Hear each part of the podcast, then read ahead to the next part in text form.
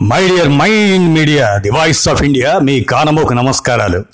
మోహనవచనం పరిజ్ఞాన హితబాండవనకు శ్రోతలకు ఆహ్వానం పలుకుతున్నాను.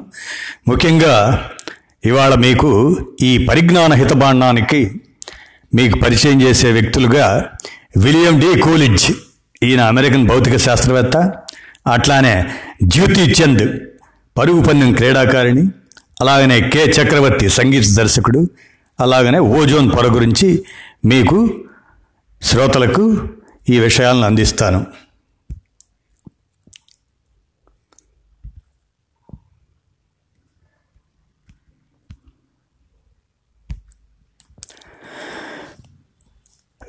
విలియం డే కూలిడ్జ్ ఈయన అక్టోబర్ ఇరవై మూడు పద్దెనిమిది వందల డెబ్భై మూడులో జన్మించారు. అలానే ఫిబ్రవరి మూడు పంతొమ్మిది వందల డెబ్భై ఐదులో గతించారు. ఈ విలియం డి కూలిడ్జ్ అమెరికన్ భౌతిక శాస్త్రవేత్త ఆయన ఎక్స్ కిరణం యంత్రాలపై అనేక ప్రయోగాలు చేశారు. ఆయన జనరల్ ఎలక్ట్రిక్ రీసెర్చ్ ల్యాబొరేటరీకి డైరెక్టర్లుగా కూడా పనిచేశారు. మరియు కార్పొరేషన్కు ఉపాధ్యక్షునిగా కూడా ఉన్నారు. ఆయన సాగే గుణం గల టంగ్స్టన్ను అభివృద్ధి చేయడంలో ప్రసిద్ధి పొందాడు. ఈ టంగ్స్టన్ విద్యుత్ బల్బుల్లో ముఖ్యమైన భాగం.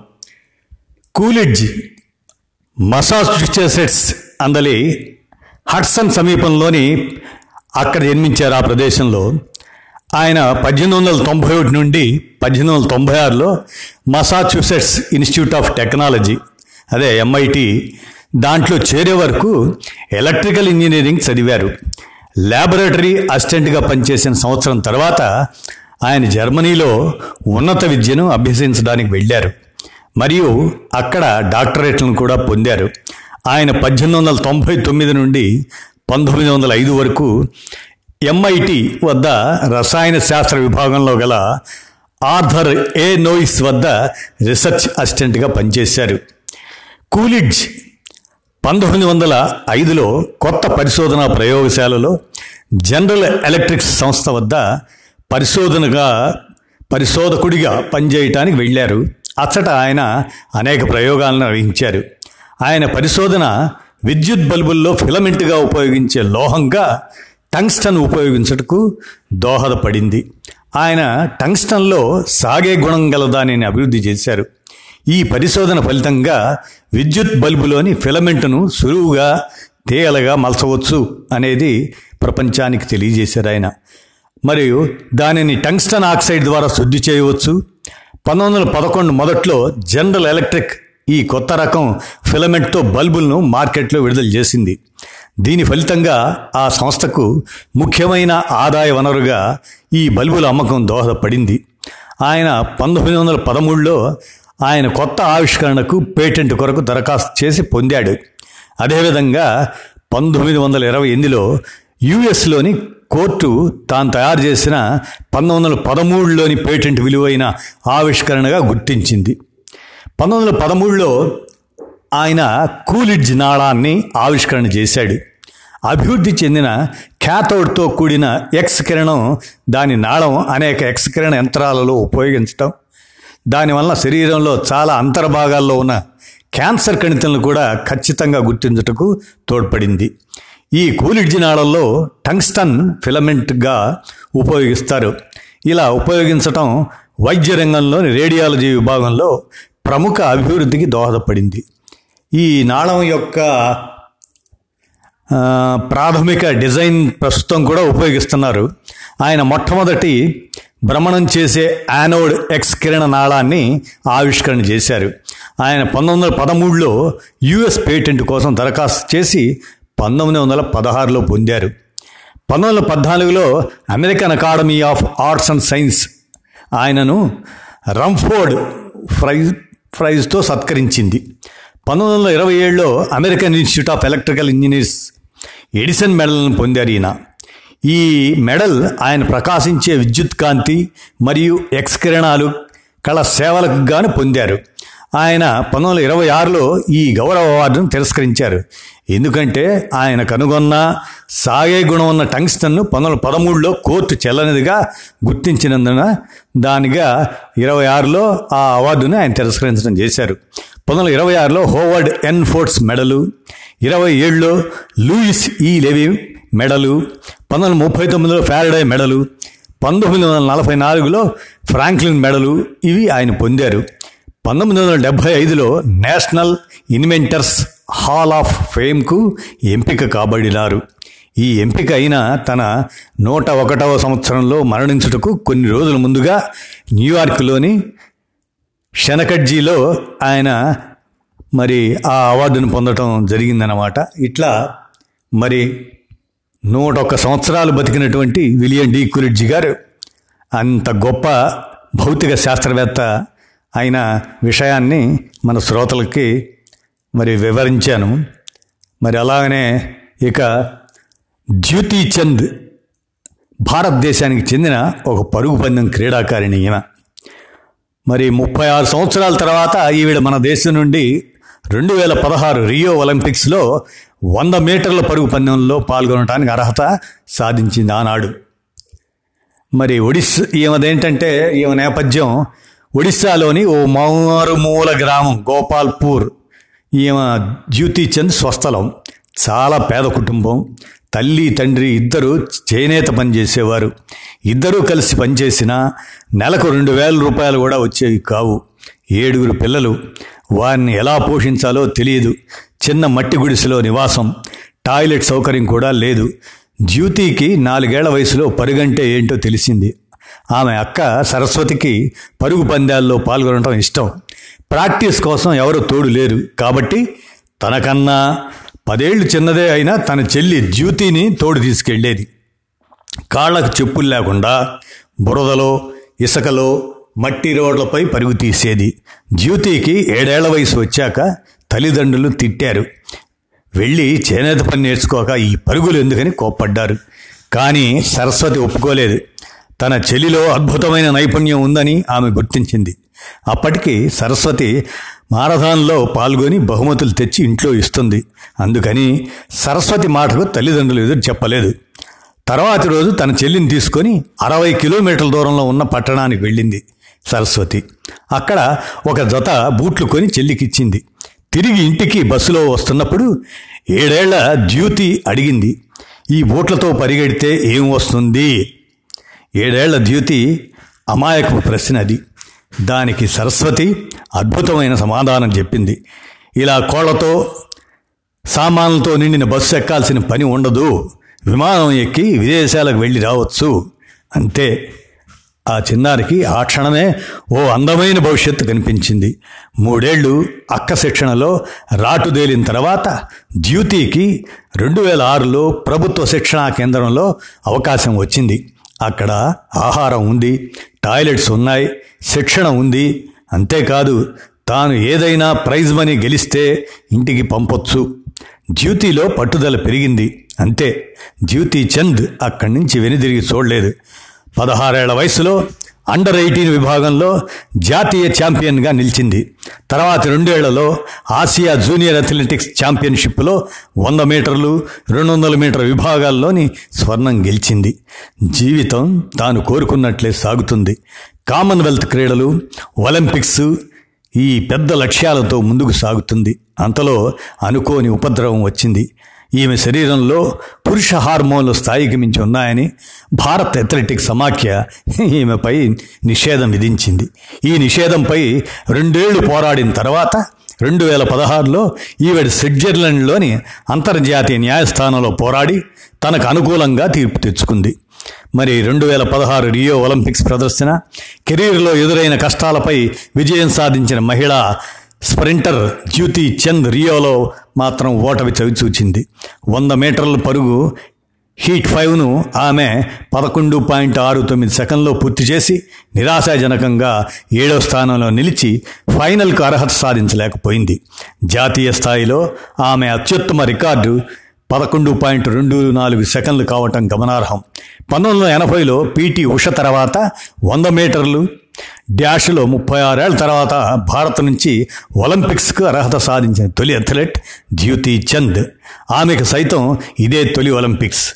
ఆరంభంలో బాగానే పరిగెత్తినా ఆఖరి ఇరవై ఐదు మీటర్లు సకాలంలో పూర్తి చేయడంలో ద్యుతి ఇబ్బందులు ఎదుర్కొంది. అపజయంపై ద్యుతి చెంది మాట్లాడుతూ ఎకానమీ క్లాసులో ముప్పై ఆరు గంటల పాటు ప్రయాణం చేయటం తనపై తీవ్ర ప్రభావం చూపిందని తెలిపింది. ఆగస్టు ఐదు సాయంత్రం రియోకు చేరుకున్నాక వెనునొప్పితో రెండు రోజులు విశ్రాంతి తీసుకున్నట్లు పేర్కొంది.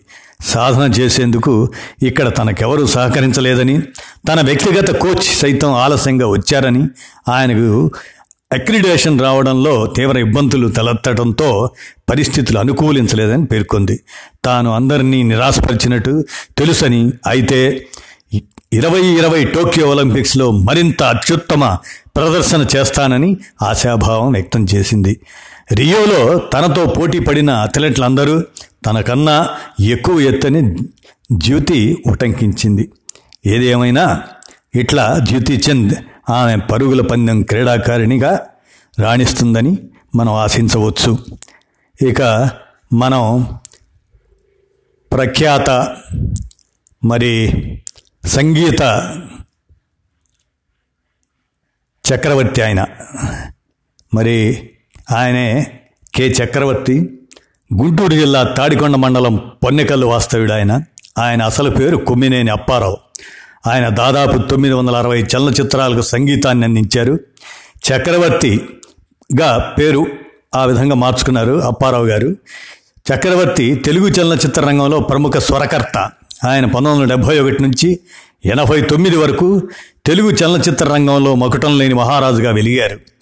పంతొమ్మిది వందల ముప్పై ఆరు సెప్టెంబర్ ఎనిమిదవ తేదీన జన్మించాడు. ప్రాథమిక విద్య పొన్నెకల్లు గుంటూరు హిందూ కాలేజీలో డిగ్రీ ఆయన మేనమావ కుమార్తె అయిన రోహిణీదేవిని వివాహం చేసుకొని పంతొమ్మిది వందల యాభై ఎనిమిదిలో కుటుంబంతో మద్రాసు చేరాడు. ఈయన రెండవ కుమారుడు శ్రీ కూడా ఇప్పుడు ప్రస్తుతం తెలుగు సినిమా సంగీతకారుడిగా విశేషంగా రాణిస్తున్నాడు. మరి అసలు పేరు చక్రవర్తి అసలు పేరు ఇందాక చెప్పినట్లు కొమ్మినేని అప్పారావు అతని తమ్ముడే దర్శకుడిగా రాణించిన కొమ్మినేని శేషగిరిరావు అన్నమాట. అప్పారావుది గుంటూరు జిల్లా పొన్నికల గ్రామం అని ఇందాకనే అన్నాము. ఆయన తల్లిదండ్రులు సంగీత జ్ఞానం కలవారు. ఆ కారణంగా ఆయనకి సంగీతంపై ఆసక్తి కలిగింది. అతని ఉత్సాహం చూచి తండ్రి గారు గుంటూరులో ఉన్న మహావాది వెంకటప్పయ్య శాస్త్రి దగ్గర సంగీతం నేర్పించారు. ఒక పక్క చదువు మరో పక్క సంగీతాభ్యాసం నిరాటంకంగానే సాగాయి. ఆయన ఉత్సాహం పట్టలేక వినోద్ ఆర్కెస్ట్రా అనే బృందాన్ని ఏర్పాటు చేసి పాటలు పద్యాలు పాడుతూ ప్రదర్శనలు ఇచ్చేవాడు. విజయవాడ ఆల్ ఇండియా రేడియోలో పంతొమ్మిది వందల యాభై నాలుగు యాభై ఎనిమిదిలో ఆ మధ్య ఆ కాలంలో కె అప్పారావు కంఠం పాటలతో ప్రతిధ్వనించేది. నాటి శ్రోతలకి అతని కంఠం బాగా పరిచయం. పంతొమ్మిది వందల యాభై ఎనిమిదిలో బిఏలో డిగ్రీ తీసుకున్న హిందీ పరీక్షలో విశారదుడైన ఉన్న ఉత్సాహం సంగీతాన్ని ఎన్నుకున్నాడు. నమ్ముకున్నాడు కూడా కానీ ఉద్యోగ ప్రయత్నం మాత్రం చేయలేదు. మరి నేపథ్య గాయకునిగా గాత్రదాన కళాకారునిగా అంటే డబ్బింగ్ ఆర్టిస్ట్గా అప్పారావు మద్రాసు వచ్చి హెచ్ఎంవి వారికి గ్రామ్ఫోన్ పాటలు పాడటం మొదలుపెట్టాడు. ఒక రికార్డింగ్లో సంగీత దర్శకులు రాజన్ నాగేంద్రలు అవకాశం ఇప్పించి పాడిచ్చారు. బి. విఠలాచార్య అప్పారావుకి తన సినిమా జయ విజయ అది పంతొమ్మిది వందల యాభై తొమ్మిదిలో వచ్చింది. దాంట్లో అవకాశం ఇచ్చారు.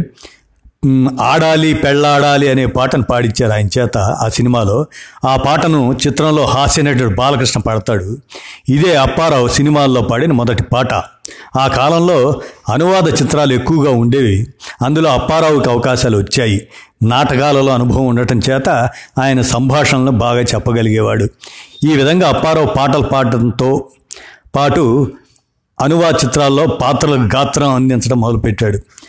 మనం సర్వర సుందరం చిత్రంలో నగేష్ కూడా మరి డబ్బింగ్ చెప్పాడనమాట. అతని కంఠం చెప్పే విధానం బాగా ఉండటంతో హీరో పాత్రలకు గాత్రదానం చేసే స్థాయికి ఎదిగాడు. ఆయన ఎంజి రామచంద్రన్ జయశంకర్ జమినీ గణ- గణేశన్లకు గాత్రం అందించాడు. హాస్యనటులైన నగేష్ కులదైవం రాజగోపాల్కు ఆయన గాత్రదానం చేశారు ముఖ్యంగా ఆయన నగేష్కు బాగా డబ్బింగ్ చెప్పేవాడు. అప్పారావు సినిమాలలో రెండు వందలకు పైగా పాటలు పాడాడు. కొన్ని కలిసి పాడినవి అయితే కొన్ని యుగళ గీతాలు. పరమానంద శిష్యుల కథ పంతొమ్మిది వందల అరవై ఆరులో ఘంటసాలతో పరమగురుడు చెప్పినవాడు పెద్ద మనిషి కాడురా అనే పాటను పాడారు. బంగారు సంఖ్యలు పంతొమ్మిది వందల అరవై ఎనిమిదిలో వచ్చింది. రాజబాబుకి తొలగండహ అనే తాగుడు పాటను పాడారు. నిలువుదోపిడి పంతొమ్మిది వందల అరవై ఎనిమిదిలో ఎన్టీ రామారావుకి ఒక పద్యం చదివినప్పుడు నాగార్జున పద్యాలు శ్లోకాలు చదివినప్పుడు అందరూ మెచ్చుకున్నారు. మరి ఇట్లా సంగీత దర్శకునిగా ఫలోమా అనే మలయాళ చిత్రం హిందీ డబ్బింగ్కి వచ్చింది. దానికి అప్పారావుని సంగీత దర్శకునిగా తీసుకున్నారు. టైటిల్స్లో అన్ని హిందీ పేర్లు ఉన్నాయి. వాటి మధ్య అప్పారావు అనే తెలుగు పేరు ఎందుకని సినిమా వారు ఆయనకి చెప్పి చక్రవర్తిగా వేశారు. మోగ ప్రేమ పంతొమ్మిది వందల డెబ్భై ఒకటిలో ఆ చిత్రానికి ఆయన సంగీత దర్శకత్వం వహించారు. అందులోనూ చక్రవర్తి పేరు ఖాయమైంది. ఈ విధంగా అప్పారావు చక్రవర్తిగా మారాడు. మోగ ప్రేమలో పాటలు బాగున్నాయి అని పేరు తె- వచ్చిన తర్వాత భలే గూఢాచారి పంతొమ్మిది డెబ్భై తల్లి కూతురు పంతొమ్మిది డెబ్భై ఒకటికి సంగీత దర్శకత్వం వహించారు. మోగ ప్రేమలో ఈ సంజలో నాగులేటి వాగులోన ఈ పాటల పేర్లు ఆయనకి బాగా కీర్తిని తెచ్చిపెట్టాయి. తల్లి కూతురు పాటలు కూడా పేరు తెచ్చాయి. అయినా అతను అంతగా పేరు దాన్ని పట్టించుకోలేదు. కొంతకాలం ప్రయత్నాలు అటు ఇటు సాగాయి. వీటి మధ్య దర్శకుడు సిఎస్ రావు దగ్గర సహాయ దర్శకుడిగా చేరి నిలువు దోపిడి మళ్ళీ పెళ్ళి కంచుకోట పెత్తందారులు ఈ సినిమాలకు పనిచేశాడు. మధ్య మధ్యలో తనకి ఇష్టమైన శాఖ సంగీతాన్ని విడిచి దాన్ని అట్లా విడిచిపెట్టకుండా పాటలు పాడేవాడు. శారద చిత్రంలో సినీ రంగంలో స్థిరపడ్డారు. ఆ చిత్రంతో. అక్కినేని నాగేశ్వరరావుతో ప్రేమాభిషేకం ఎన్టీ రామారావుతో కొండవీటి సింహం వంటి విజయవంతమైన చిత్రాలకు సంగీత దర్శకులుగా వ్యవహరించి ఎనిమిది వందల యాభై తెలుగు చిత్రాలకు సంగీతాన్ని అందించిన ఘనత చక్రవర్తిది. చక్రవర్తి కొన్ని చిత్రాల్లో కూడా నటించారు. చివరిసారిగా నిన్నే ప్రేమిస్తా చిత్రంలో సౌందర్య నాన్నగారిగా నటించారు. అమ్మూరు చిత్రానికి చివరిసారిగా సంగీతాన్ని అందించిన చక్రవర్తి రెండు వేల రెండు ఫిబ్రవరి మూడున కన్నుమూశారు. ఆయన శిష్యుడు ఏఆర్ రెహమాన్ ఆస్కార్ అవార్డు పొందటం గమనార్హం. చక్రవర్తి రెండవ కుమారుడైన శ్రీ సినీ సంగీత రంగంలో పనిచేస్తున్నాడు. ఇదనమాట మరి William D. Coolidge Jyoti Chand K. చక్రవర్తుల గురించి మనం విన్న తర్వాత మరి ఇక మనం ఒక అంశం ఏంటంటే ఈ ఓజోన్ పొర అనేది దీని గురించి వింటుంటాం అసలు. ఆ ఓజోన్ పొర ఎక్కడ ఉంటుంది మన కంటికి కనపడదా? అనే దాని గురించి తెలుసుకోవటానికి మనం ఏంటంటే ఆ అంశాన్ని తెలుసుకుందాం. ఓజోన్ అనేది మూడు పరమాణువులతో కూడిన ఆక్సిజన్ అణువు. Triatomic oxygen molecule. ఇందులో ఉన్న అన్ని ఆక్సిజన్ పరమాణువులు రసాయనికంగా ఒకే లక్షణం ఉన్నవి కావు. కానీ మనం శ్వాసక్రియలో పీల్చే సాధారణ ద్విపరమాణుక ఆక్సిజన్ అణువులో డయోటామిక్ ఆక్సిజన్ మాలిక్యూల్ మాత్రం రెండు పరమాణువులు ఒకే విధమైనవి. తద్వారా సాధారణ ఆక్సిజన్ అణువుల్లాగా ఓజోన్ స్థిరమైన వాయువు స్టేబుల్ గ్యాస్ కాదు. భూ వాతావరణాన్ని నేల మీద నుంచి పైకి వెళ్ళే కొలది అక్కడున్న ప్రధాన రసాయనిక భౌతిక ధర్మాల ఆధారంగా కొన్ని పొరలుగా విభజించారు. నేలకు దగ్గరగా ఇరవై కిలోమీటర్లలోపే ఉన్న పొరను ట్రోపోస్పియర్ అని ఇరవై నుంచి యాభై కిలోమీటర్ల మధ్యలో ఉన్న పొరను స్ట్రాటోస్ఫియర్ అని ఆ తర్వాత మీసోస్ఫియర్ థర్మోస్పియర్ ఎక్సోస్పియర్ అనే పొరలు సుమారు ఐదు వందల కిలోమీటర్ల వరకు వివిధ దూరాల్లో విస్తరించి ఉన్నాయి. మన సాధారణ ఆక్సిజన్ అణువులు మరి స్ట్రాటోస్పియర్లో ఓజోన్ అణువులుగా మారతాయి. మూడు అణువులు సాధారణ ఆక్సిజన్ వాయువు రెండు అణువులు ఓజోన్గా ఇక్కడ రూపొందుతుంది. ఇందుకోసం ఆక్సిజన్ అణువులు చాలా శక్తివంతమైన అతినీల లోహిత కాంతి నూట యాభై నుండి రెండు వందల యాభై ఎన్ఎంల తరంగ దైర్ఘ్యంని వాడుకుంటాయి. అప్పుడు ఏర్పడ్డ ఓజోన్ కూడా చాలా కాలం ఉండలేదు. ఇది రసాయనికంగా స్థిరం లేనిది కాబట్టి త్వరగా తిరిగి ఆక్సిజన్గా మారుతుంది. క్రమంలో అది రెండు వందల పదిహేను నుంచి మూడు వందల పదిహేను ఎన్ఎం తరంగ దైర్ఘ్యం ఉన్న సౌరకాంతిలోని అతినీల లోహిత కిరణాలను వాడుకుంటుంది. అందుకే ఓజోన్ పొరను ప్రమాదకర అతి నీలలోహిత కాంతి నుంచి భూమిని కాపాడే గొడుగు అంటాం. ఓజోన్ అణువు చాలా చిన్నది కావడం వల్ల అది వాయు రూపంలో ఉండటం వల్ల దానిని మనం చూడలేము. ఇది దాదాపు పారదర్శకంగా ఉంటుందన్నమాట. ఇవండి మనం మోహనవచనం పరిజ్ఞాన హితబాండంలో శ్రోతలకి మరి వినిపించినటువంటి అంశాల్లో మరి ప్రముఖులైనటువంటి William D. Coolidge Jyoti Chand K Chakravarti అలాగనే ఓజోన్ పొర. వీటి గురించి శ్రోతలకి పరిజ్ఞాన హితబాండం అన్న దాని కింద వినిపించడం చేశాం. ధన్యవాదాలు.